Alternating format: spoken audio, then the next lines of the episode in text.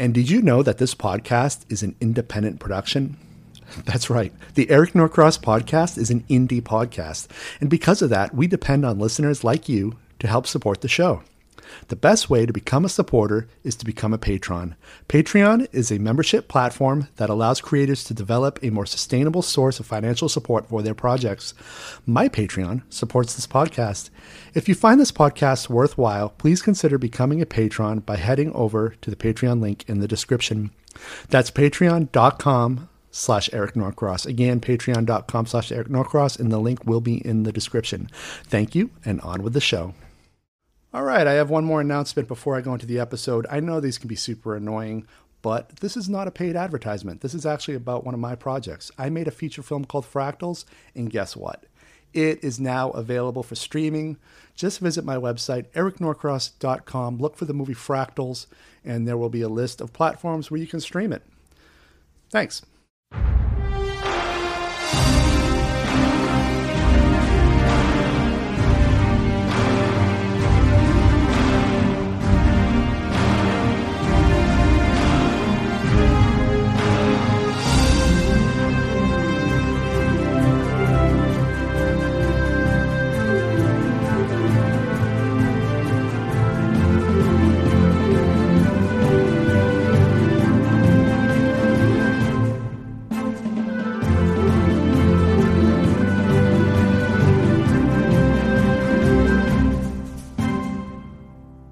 Welcome back to the podcast, everybody. If you hear some noise in the background, as usual, when I am recording these podcasts, it seems to coincide with the schedule for the weed whackers in the neighborhood and the lawnmowers in the neighborhood and the people using wind blowers to blow trash around the streets. I don't know why this is, but for some reason, every time I record a podcast, these guys come out of the woodwork to make as much noise as possible it just seems to be the the nature of the universe up in this area. And from what I understand, that's usually the case with so many people. You know, some of the writers on Twitter will talk about how the moment they sit down to start writing on the back porch, somebody starts up a lawnmower, and it's just you can't really solve this problem unless, of course, you live in an HOA where there might be rules to when you can mow the lawn and whatnot. But yeah, so sorry about the noise if you do indeed hear some background noise. So I do have an update for you guys. I have some news. I have some wonderful news, which I'm going to tell you towards the latter half of this podcast. I just wanted to update you on some current proceedings. One, our season is now off and running. Welcome to season three. By the time you hear this, two interviews would have been released, and we're off and running. Um, I'm still working on my writing. I'm still developing my next film. I'm still doing what it is that I do. So, what is up with my projects? We'll start with that first. I just got off the phone call with with a friend of mine who has a location that I plan on using for my monster movie. Um, and they they had called me this morning to ask what the status was. Do I have a timeline and all that? And I'm like, well, I I really don't. I still haven't designed the monster. I still haven't done any casting. I'm on my own here. And we were talking about how like how hard it is to find really good collaborators who can just jump on board a project uh, and support your vision as a creative. It's really, really hard to find that. Um, and she was asking me like, well, would we be, be would we be better off finding people on the West Coast? And I'm like, I don't think so. Here's why. My experience has been uh, in New York, you have you'll basically just have a lot of disgruntled freelancers who, no matter how much money you throw at them, they, it's really just a job. They're trying to get through their day so they can get to the bar and drink with their friends. Like that's been my experience for 20 years living here operating here, no matter what my budgets were. Uh, it just seemed like I all, like when I tapped into the freelance sector, I just kept running into just disenchanted people who just weren't into it, which was doesn't make any sense to me. Like, do you have any idea like what it feels like for me to be making a movie in New York? My favorite place is when I'm making a movie in New York City, whether it's some shithole apartment that we've set up for a scene, or if I'm running and gunning it on the sidewalk, these are my favorite days. I feel honored to be in a world class city, in New York City, my favorite place on earth, doing what I love to do. And I always feel alone in that feeling. I always feel alone that, and I almost am treated like I'm slightly crazy for loving it. But I do love it. I love just being in New York making movies. Like, the, you know how many people around the world would love to have the life I have in this regard? Just to be able to cut out this aspect of who I am and make that part of their life. How many people would come here just to make movies? I have a friend coming in from England this autumn to make a movie here because my work inspired him to want to do that. Like, this excites me to no end. But it's just like the people living here and operating here, so many of them just don't see that. They don't feel that. They don't get that.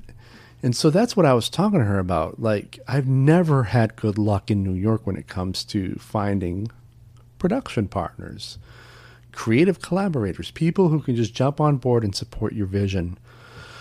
And so she goes, Well, what about Los Angeles? And this is where I'm just like, okay, so I know a lot of people in LA. I've flown out there, I've interviewed people in LA for various things.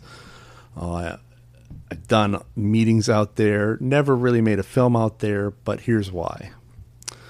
A lot of people love talking they just love talking about making movies. And this is something you'll hear in Matt Matt Harrison's podcast because I had him early on in this podcast. Uh, he talks about when he came to LA for the first time. He had just won Sundance. He was ready to make the next movie, and everybody just loved talking to him about making movies, but nobody was actually willing to ever truly make a movie. and it bugged him to no end, and it would bug me to no end. And it's just like, yeah, you like talking about how you you you know not Matt but other, just other random people would talk about how like oh I was up for this part with this big name actor but I didn't get it. I lost it to so and so it's like okay so why are you telling me? Why don't you just make your own movie? If you and but they love talking about how they were up for something. Oh I was up for this or I was up for that. I was in a meeting with so and so but I didn't get it. But and it just seems like the highlight of their day is being up for something that's starring someone. And it's just like, you know what? Why don't you make your own movie or partner with somebody who wants to make a movie? Do you know how many Matt Harrisons are coming out of the festival circuit ready to make their next movie? Like, why don't people partner with one another and make their own damn movies? And that's sort of what my philosophy has been for 20 years now, where I'm just like, I'm just going to keep doing it. Once I do the next, do a movie, I'm going to put it out there, and then I'm going to do the next one. I'm going to put that out there, then I'm going to do the next one. And that is the life of an independent filmmaker, an independent creative, an independent artist, and that's how I sort of keep going. Now, the gaps between my projects are getting wider, of course, because one, my projects are getting much more complex. I'm doing a lot more than I was doing before. I have the podcast, my noveling has picked up, my poetry writing has picked up. And of course, my freelancing has picked up quite substantially. And so, really, filmmaking went from being my main thing and my main sort of identifier, it was my identity, to just being a part of a bigger platform. And that's the other thing, too, is the reason the monster movie is taking so long to get off the ground is because I am managing a, a big platform now. You know, it's not just about writing writing a script, which I could do easily. I knock off these scripts left and right. I got so many of them. But then I have to break it down. I'm doing the work of an entire clerical staff to break it down, figure out the locations, figure out the props, figure out where I'm getting all my assets. Then I got to cast the thing, schedule all that, and then start shooting the movie. And when I start shooting the movie, I am also my my cinematographer, my sound recordist, my gaffer. Like I'm pretty I'm pretty much a one man crew when I'm shooting a movie, and it's by design. But with that comes a great deal of slowness. Like I, it's a snail's pace just to even get to the point of shooting. Fractals, uh, that was in production between 2017 and 2022. 2022 includes some of post production. So, just so you guys understand like why it takes so long for me to make a movie, I'm literally doing everything. And I wish I wasn't, but I am. That just comes with it. It comes with kind of being a low no budget filmmaker, but also just the fact that it's really hard to find talented, dedicated people to work work with me in the the way that I need to be worked with. Like I need somebody who can not only respect my vision, but who I trust to actually understand what it is I'm after and not just formulaically approach these films because I am not a formulaic filmmaker. I don't go according to the way film schools teach you to make movies. And there's a reason I didn't get along with my people at film school. Uh, but with that said, I am the only person from my film school who is still making movies. Most of them didn't even make movies after they graduated, they just went straight to work. And those that did, maybe they did a short film or tried their hand at an indie feature, but then they stopped.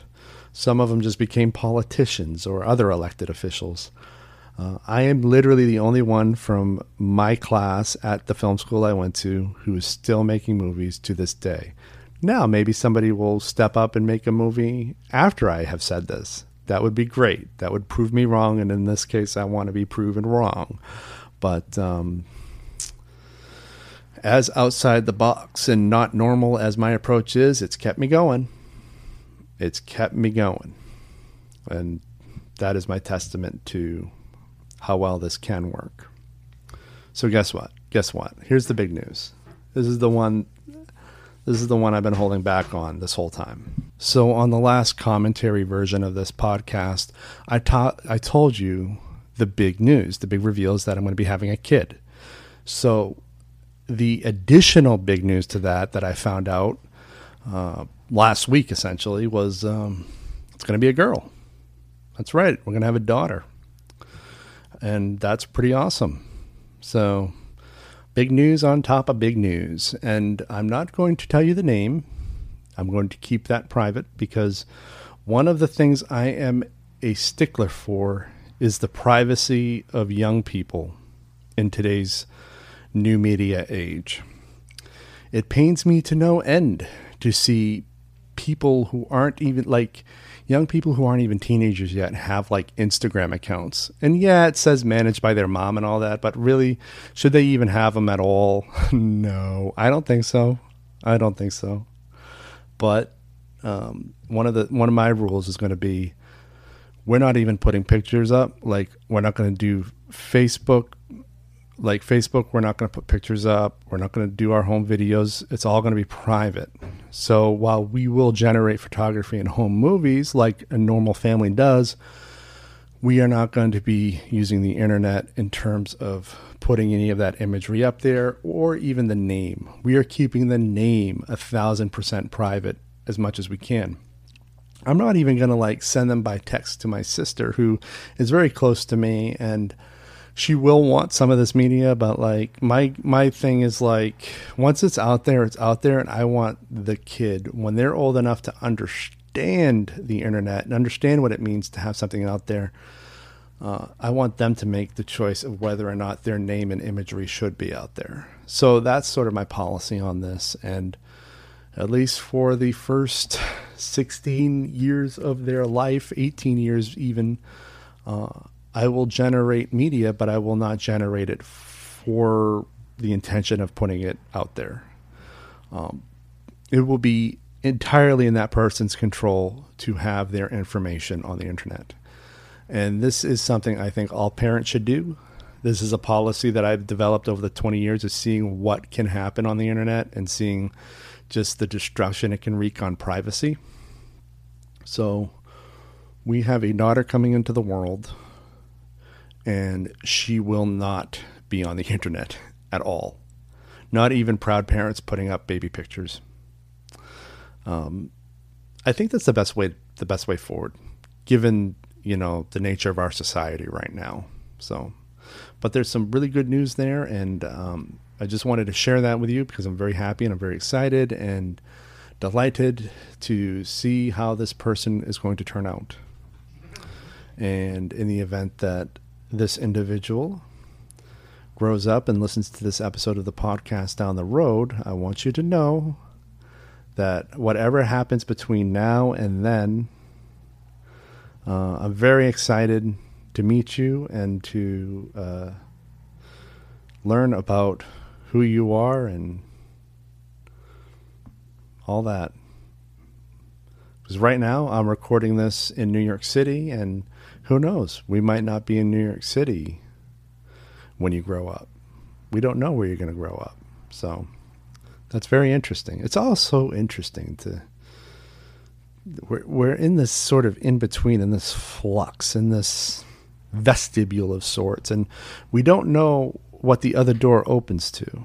We just know which door is behind us, and oh, it's very exciting. It's very exciting. So that's the big news. Um, and I'll keep you guys updated on that, on how things go and whatnot. But yeah, you know, we've been looking for a house that's taken up a lot of my energy and sort of mental power.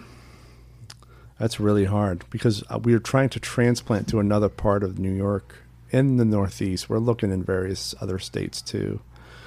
Uh, and it, it, it, can be very time consuming to relocate to another area because one, I have to day trip to these specific areas to look at places, and sometimes I'll go up to places and the real estate brokers aren't 100% honest about things. Like there's one broker we're dealing with right now who I'd schedule the time to see a house that I liked, and, I, and she's like, "Well, do you want to see any other houses in the area?" I'm like, "Okay, here's a list of all the properties I'd like to see while I'm up there."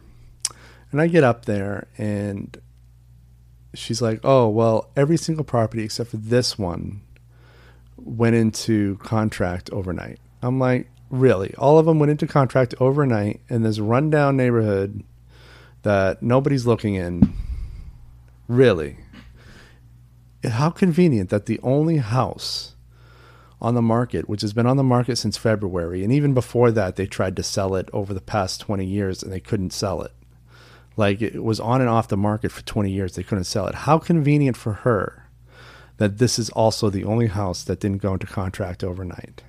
Like that's really suspicious to me. And let me tell you something about the real estate industry, people. This thing is so screwed up I mean, just the amount of people that you need.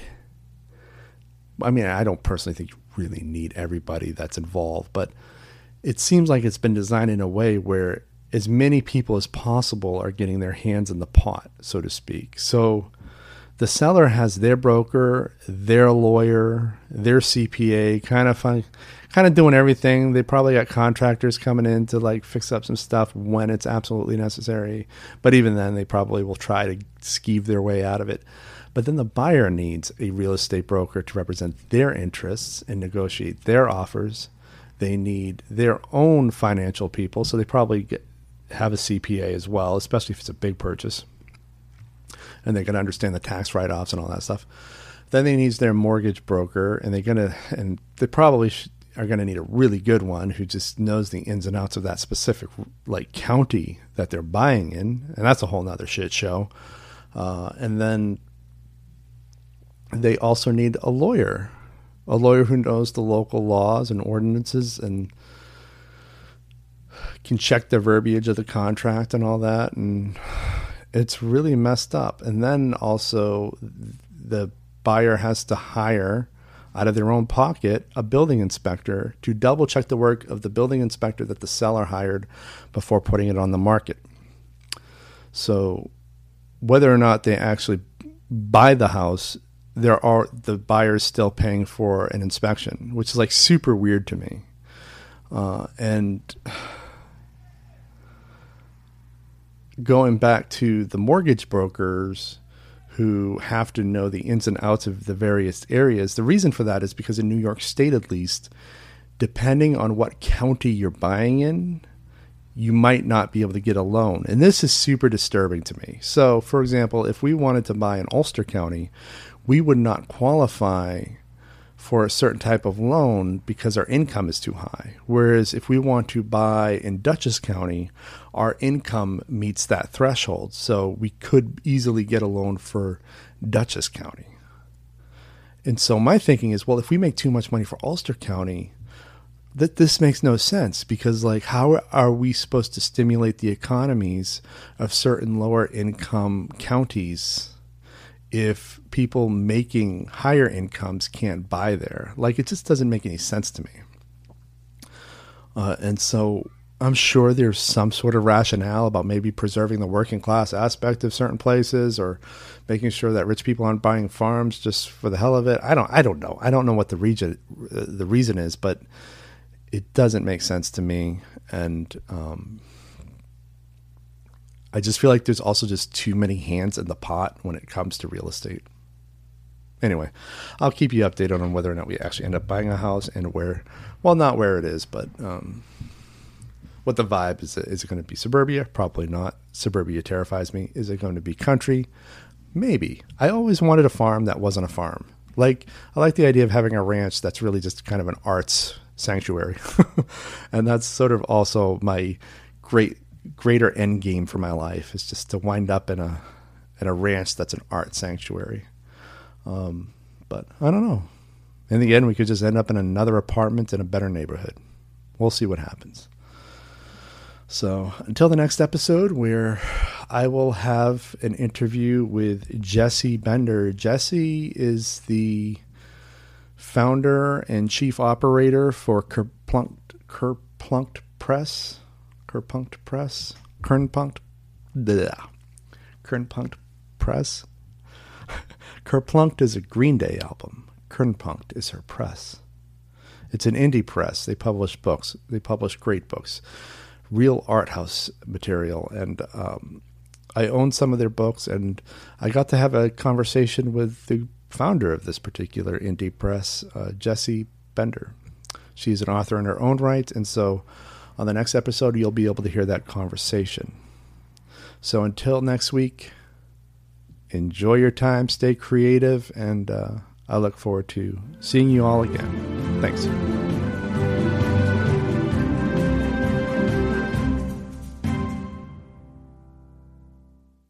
Thank you for listening to my podcast. If you have a moment, please consider subscribing to the show wherever you listen. And if the app allows for it, please leave a rating and review.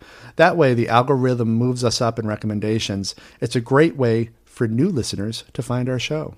Thanks, and I'll see you on the next episode.